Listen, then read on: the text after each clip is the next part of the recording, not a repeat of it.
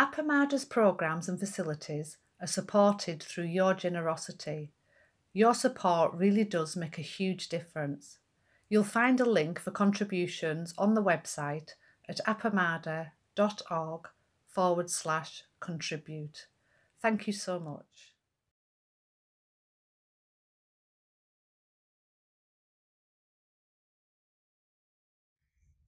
Good morning, good day. It's good to be together here in the Zendo and also with all of you. Thank you for gathering. I wanted to share with you a book that I've been um, dipping into lately um, The Shamanic Bones of Zen by Zenju Earthlyn Manuel. And I was fortunate to get to spend a little bit of time with her at Upaya before the pandemic. And um, she has um, a wonderful presence about her. And um, surprisingly to me, she speaks with a little bit of a Southern accent. I think she grew up in Alabama. And um, we were actually in a poetry workshop, and she's a fabulous poet. And this book, therefore, is beautifully written. I'm going to be dipping into many little parts to string together something that I hope is coherent from her beautiful book. Um, and so um, I won't be reading page numbers, so you can't really follow along. Um, but let's um, head out. So, in some ways, um, I thought this book would be um, about the ancestral spirit and mystical heart of a sacred tradition, like it would reveal secrets that haven't been yet revealed to me. And that isn't the purpose of the book. The purpose of the book is really um, offering her own personal experience of Zen study. She's um, um, an ordained priest and author and um, teacher. Um, but it's more to offer a slightly different lens to experience practice than um, maybe we've encountered before, or to affirm a knowing that you know you or I might have had it in moments of practice, and she really affirms and kind of opens that up. So here we go. So this is um, um, Zenju writing. I enter the Zendo without a sound. I sit in my designated chair. The cold of winter causes me to wrap my light wool robe tighter around my body. The bells are ringing and drums are playing. I bow when the head teacher passes. She writes I was drawn to Soto Zen Buddhist practice because of the ancient rituals, ceremonies, and silence. It felt familiar, familiar the incense burning, the bowing, the quiet, the chanting, the black, the firelit candles, a feeling of floating in darkness. I found a Zen of the earth deep in the muck of human conditions, including racism, sexism, and homophobia. And yet she doesn't let that dissuade her which is so beautiful and inspiring. A little bit later, she says, Many have asked the reason I was drawn to Zen. When I reflect on the question here, I look back and see myself dressed in clothes meant to enhance the sitting practice, robes and loose Japanese style pants and tops. I sensed relief from the world without the clothes of the world. My shaved head felt natural. I felt a part of the many African women I have seen who keep their heads shaved. Walking without shoes had been my favorite thing to do since childhood, so walking in the temple without shoes felt natural. As a child, I was an early sitter. I liked to sit or swing in the backyard, doing what my mother called daydreaming. She was constantly calling me back to earth. The Zen poetry of joy and sorrow was like my own poetry that I had been writing since the age of eight, trying to sort out life as a Black girl child. In essence, Zen practice immediately felt like me. It was not Zen practice as it was and is being talked about by Zen teachers or written about in books. It was not the dogma, the promises of ordination, or the rules of Zen community that drew me in. Despite the practi- practitioners of Western Zen Buddhism being overwhelmingly white and predominantly male at the time of my entrance into the gateway, I experienced an unexplainable peace and transformation with the rituals and ceremonies. When I first entered the Zendo at Tassajara Zen Center in the Los Padres forest, I said to myself, I've been here before. It wasn't the center as much as it was the feeling of being next to the mountains and spending time under the stars at night. Coming to chant and bow, I knew this life, this living close to the earth. I felt myself on the way back as I walked the old dirt roads in the forest. I felt quite separate at times from the others for some obvious reasons, but also for reasons not so obvious. The separation served me I was constantly having a shamanic experience of the land, the rituals, and the ceremonies coming up through my bones. Zazen, sitting in silence, was the portal.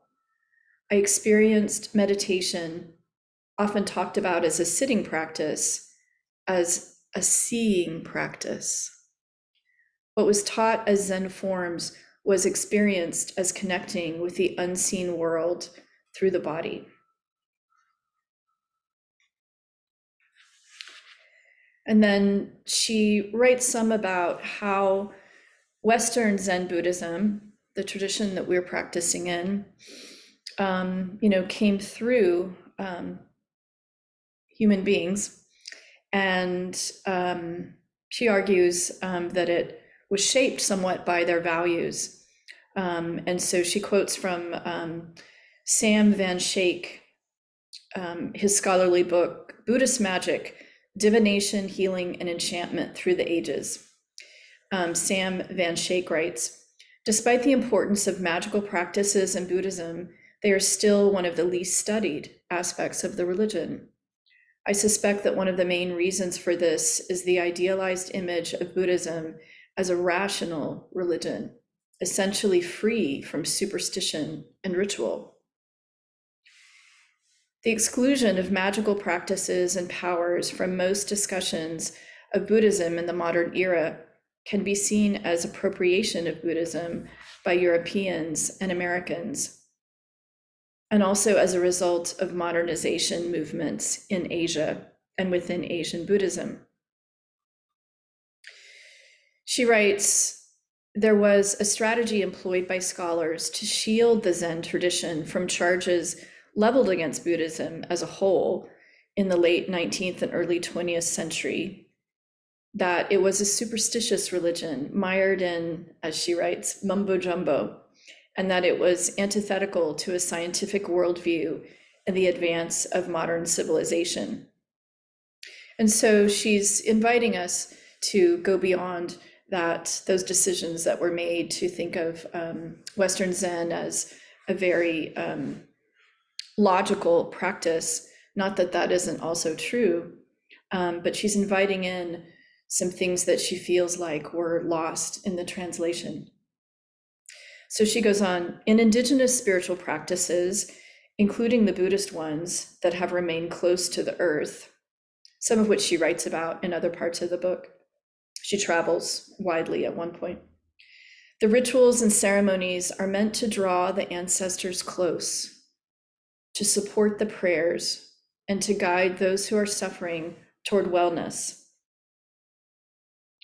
Unlike many ceremonies of other Buddhist schools, in Zen, the task of turning toward wellness or transformation is not a stated intention or necessarily a goal of rituals or ceremonies. With the lack of such explicit intentions, the significance of Zen forms, rituals, and ceremonies might feel lost and can make them seem routine, habitual, and hollow. I have witnessed the boredom and even the suffering some Zen students go through in making offerings and participating in ceremonies. Many do not have the patience with the slow and invisible effects of these activities on one's life. To see the impact of shamanic or awakening experiences through ritual and ceremony on our personal and collective lives can take decades. So we know this practice. It's it's not a microwave, right? It's slow. Then she asks, Are we ready to expand our walk on the Buddha way? Is it time to loosen the dogma and embrace the forms as the bones of Zen from its Eastern origin? And so, what interested me was that I remember when I first came to Zen, um, resistance, and sometimes when I meet with students, resistance to various aspects of the form, bowing, incense, you know, why all this old fashioned weird stuff? And she really makes a beautiful um, argument, I think, for how, um, in her words, our bones um, know these um, sort of ancient, archaic ways of doing things and being. And so she's really focusing on that aspect. And so she, in the book, speaks about chanting and ceremonies and other things, but I'm going to focus on Zazen since that's what we did this morning. And that is um, the most central part of our practice. So she writes Zazen is the core of Zen practice. Za means sitting, and Zen means meditation. The word Zen has come to have many meanings in various contexts, but in the context of this book, it is the practice of seated meditation without being guided. There is no goal in mind or effort to improve one's personality sadly. Shunryu Suzuki Roshi said, quote, Zazen practice is the direct experience of our true nature.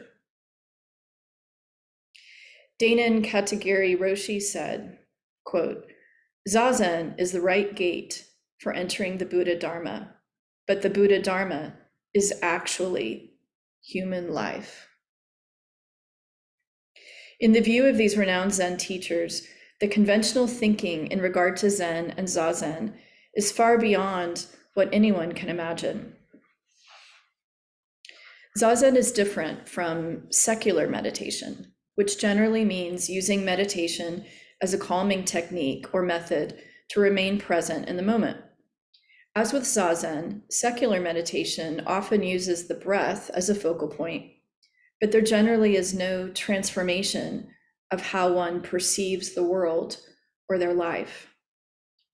Usually, there is an intention to leave religious teachings out of secular meditation. There is no seeking God, as in some religious traditions, or discovering the nature of life, as in Zen meditation. Zazen is not meant to calm one's nerves. Although that may be a result, of the awareness Zazen can bring over time. It is more than a religious activity, as it might appear. It is more than a practice, even though we call it that. Zazen is a prolonged ritual of seeing and listening. I'm going to read that again. Zazen is a prolonged ritual of seeing and listening. It is a shamanic process and a way of life. Eventually, in Zazen, you become the meditation as it arises in you with each breath.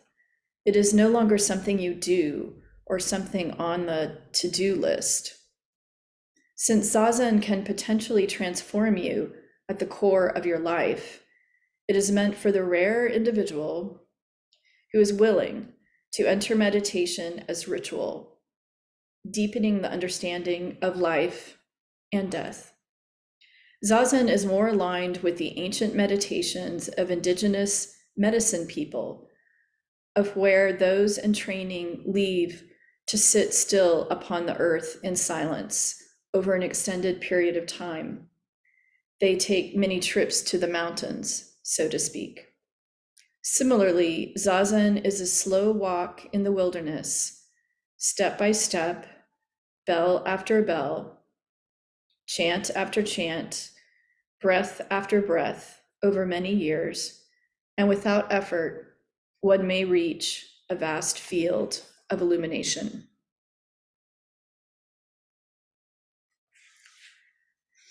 And then skipping ahead a little bit, she writes Zazen is central to experiencing the awakened consciousness that existed prior to us taking a seat in the wild. Like Buddha, we sit on the earth and allow the seeds of awakening to sprout in our lives. A seeing practice, such as Zazen, is the only method to gather such seeds and plant them in every activity of our lives. Zazen begins and continues with sitting, but over time, we come to find it is not confined to sitting. Everything in Zen practice is done through the state of consciousness brought by Zazen. In rituals and ceremonies, there is Zazen. This is an altered consciousness in the sense that anything that takes your mind and heart from the chaos of the world and centers it on the breath and the earth is an altered consciousness, a transformed heart and mind.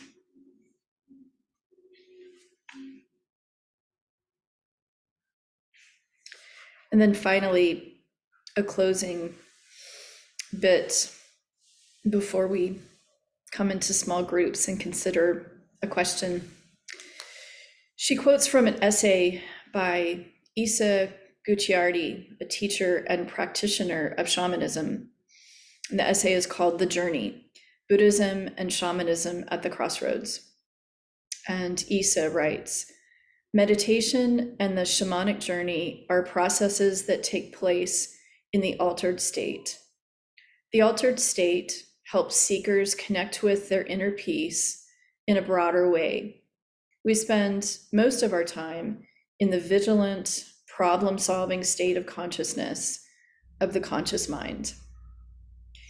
In Buddhism, the goal of working with the altered state is similar to the goal of working with the altered state in shamanism to move beyond the confines of the conscious mind and thereby receive information or insight that cannot be accessed in working with the conscious mind alone.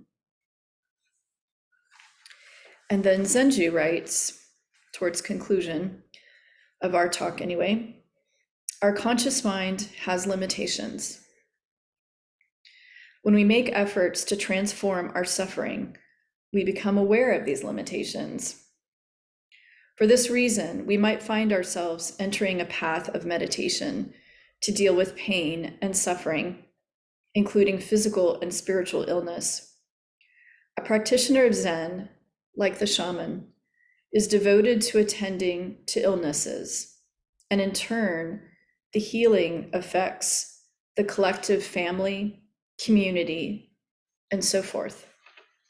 Both shamanism and Buddhism work at the root of illness by shifting awareness inward to access other states of consciousness. Accessing these states without effort is where Buddhism and shamanic traditions meet.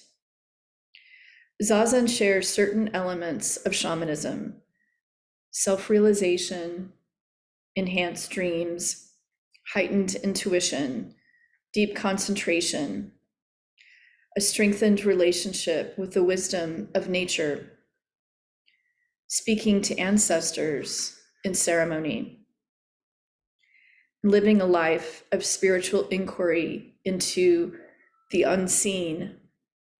In Zen and shamanism, you put aside conceptualization and intellectual understanding to return to a vast state of consciousness, the open field of your life. Thank you, Zenju Earthlyn Manuel, for this spacious perspective on our practice, which is so familiar. And so, in a moment, we'll um, come into small groups, and I invite you to consider um, spending a moment to connect with and recall or be curious about your experiences of Zen Buddhist practice as embodied, connecting with ancestors, ceremonial, and or related to the natural world. Um, and I think the goal of this conversation isn't so much to elevate um, unusual or um, um, special experiences. Um, I don't feel like I've had many of those, and I'm okay with that. Um, it's more to connect with. Um, I was thinking about when Anne invited us to walk outdoors in the garden this morning, that how wonderful it is that um, life is attending it's happening around us you know cars are going by and there's for some reason a whole bunch of um, uh, woodpeckers. There were like three woodpeckers pecking away and it's sunny and windy and um, i felt like we could smell some weed coming from someone's house you know um, and yet we're in this upright posture with our hands you know by our bellies walking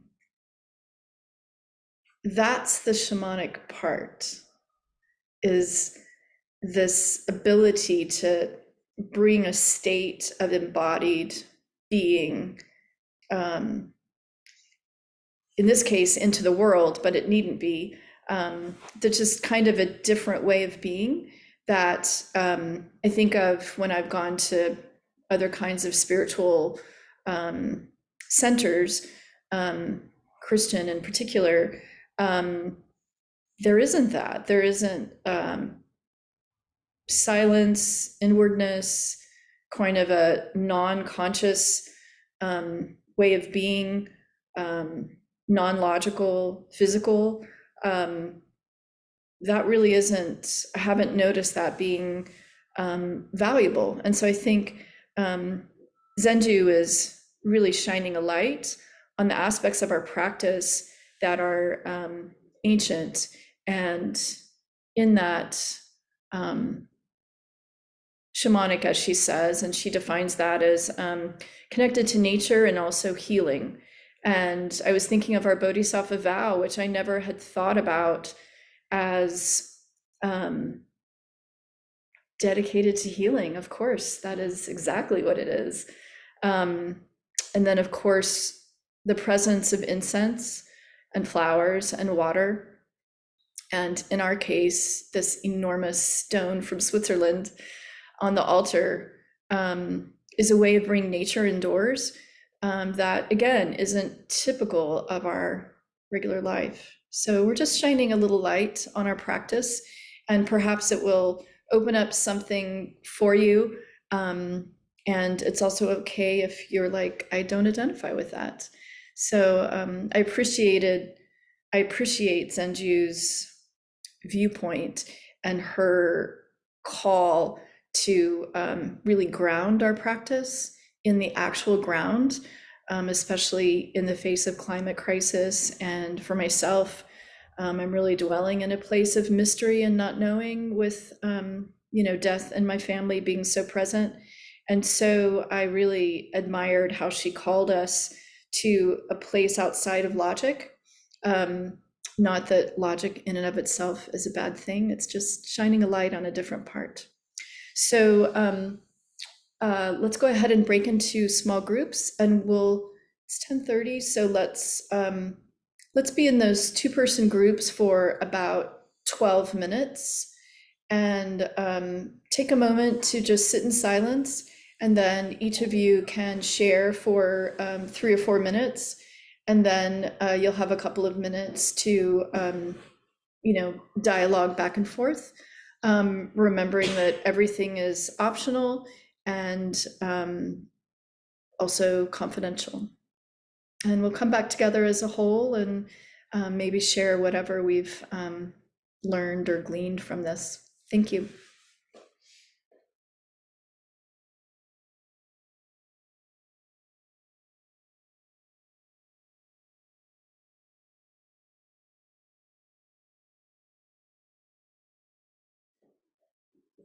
So I'm curious to hear from folks, uh, sort of what, if anything, moved in you, um, what memories you had, or insights, or things you'd like to share from your small group conversations and from the reading of the shamanic bones of Zen.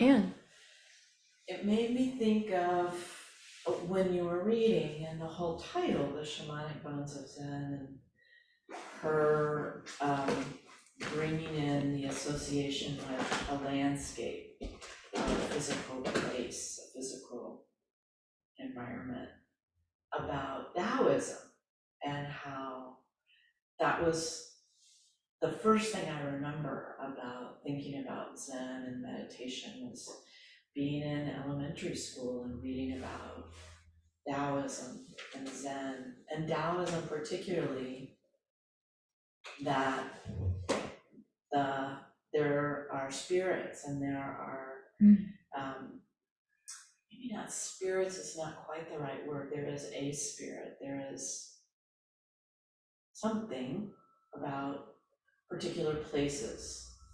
Um, that is to be reverenced, is to be uh, recognized and uh, appreciated. So I really love that. this take on our practice. Yeah, the connection to the natural world and its unknowability, at least from a human perspective, or at least from my perspective.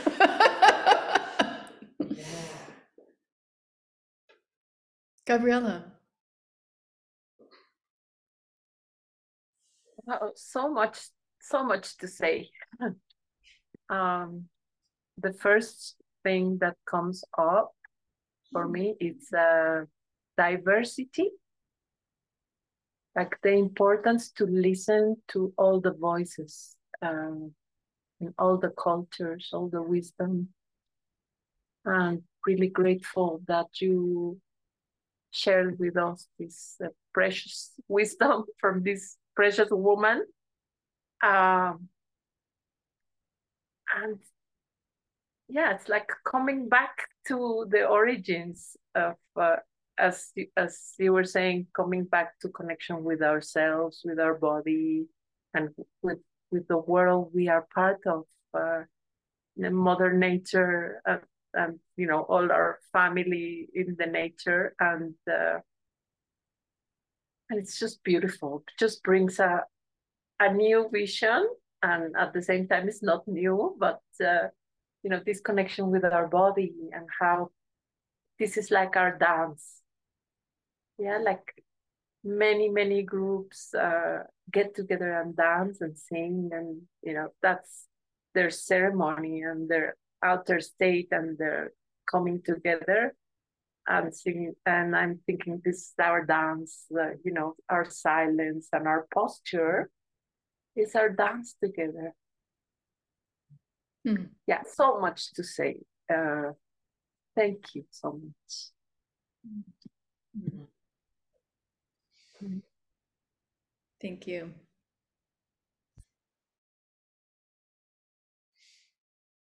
Joel?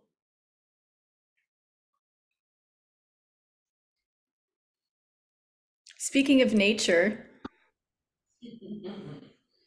Yes, uh, I, I, was. I got to be in a, a, a, a, breakout room with Glenn Coleman, who is very connected with nature, and uh, he asked if I chose this background picture for shamanic purposes. Uh, and I I said, no, it's just a flower I like. Uh, but, but I know that people have foolishly experimented with datura in the past, and it, it's a terrible poisonous plant. You should not. It, and yes, it will cause hallucinations on your way to intense pain and suffering. You don't want that. So uh, I, I'm not. I, I, have just read that. I don't have any personal experience, but I, I just want to say that all that stuff. But you used a word, Robin, unknowability, and to me, this is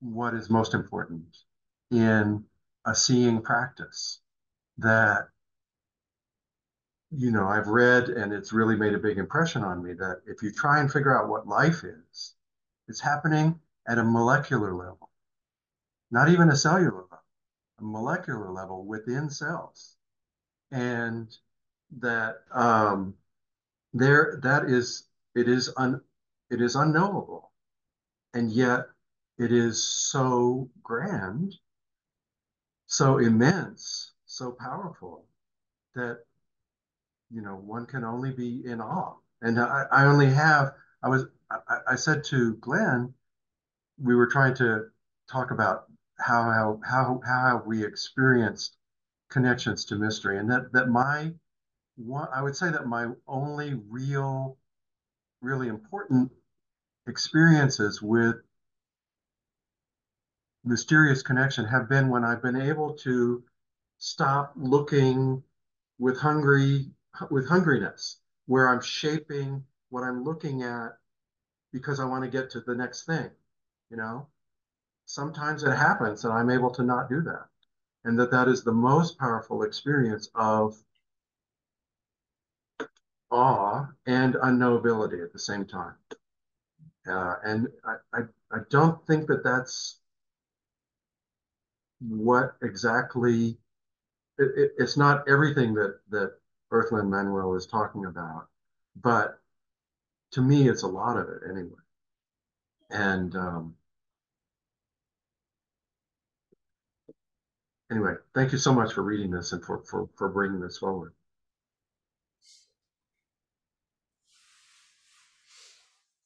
Anyone in the Zendo want to add? Okay. Um, Nelda. Good morning.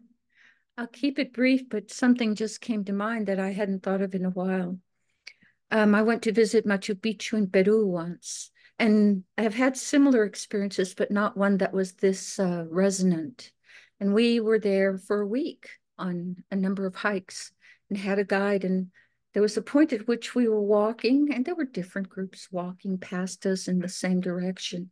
And at some point, I just stopped because the energetic flow from that particular spot was so intense, uh, it, it made me catch my breath.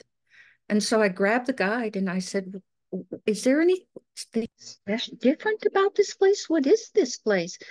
And he said, How did you know? I said, I, I, I didn't. I just felt it.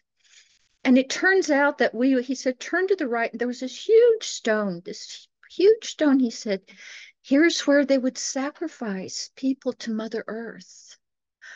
And that made such an impression on me because this is not about me. The, the story's not about me.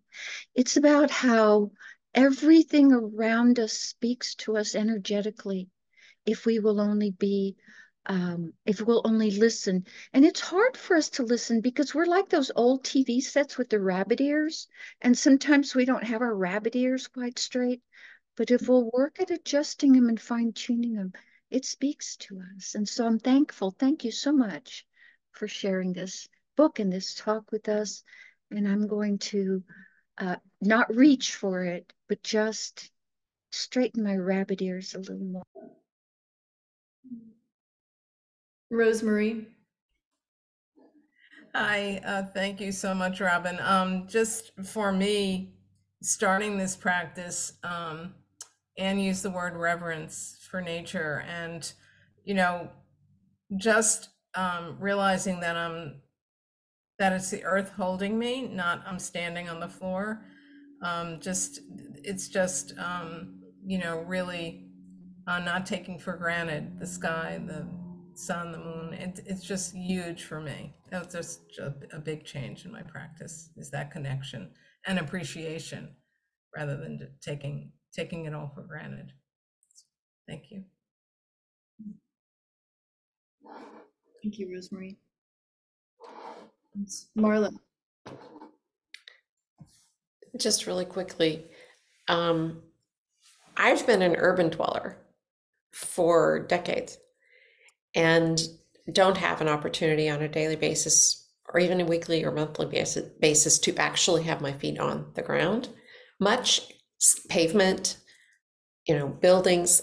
so, and so I even live now in, in Minnesota where it's designed with the skyways between the buildings so that you never have to go outside in the winter and that even that magnifies this effect. So what I'm now inspired to do and I and I've always been really crazy about my house plants. You know, I just want to embrace them because they're life. And I'm going to find a way to bring into my living space um, more of the outdoors uh, not too many plants, but rocks like the rock that's on the altar there at Appamada. And uh, this is really inspirational to me. I can I can alter my environment to honor the earth without actually having to have my feet on the ground. There's nothing really that I'm going to be able to do much about that. Um, but this has inspired me to to make it more intellectual and and rational while it's irrational, if that makes any sense. That's all. And um, maybe our last person will be um, Serenity. Morning. Thank you so much for this. Um, for me, my life has been has turned into this this living outdoors more than I am inside because I'm doing van life. And, you know, right now I'm sitting outside next to my van in the desert, um, appreciating the beauty and the birds going by. And yes, there are other people that are, you know, uh, nearby but it is a way for me to connect with my inner landscape on a regular basis. And I even sit for meditation outside when I can, um, you know, weather permitting. And it's, it's just a beautiful way of experiencing sort of the cyclical rhythms of the world and not be caught up in my logical part of my brain that wants everything linear. And you know ca- logical is to me is a lot of cause and effect and this is uh, a more global vision of something circular where you're a part of the cycle. And it's not necessarily a cause and effect kind of thing kind of relationship thank you Hmm. Thank you, Serenity, and thank you also for sharing that beautiful blue Arizona sky. Thank you, everyone, for your presence and for what you offered. And thank you for letting me share with you a little bit of the shamanic bones of Zen.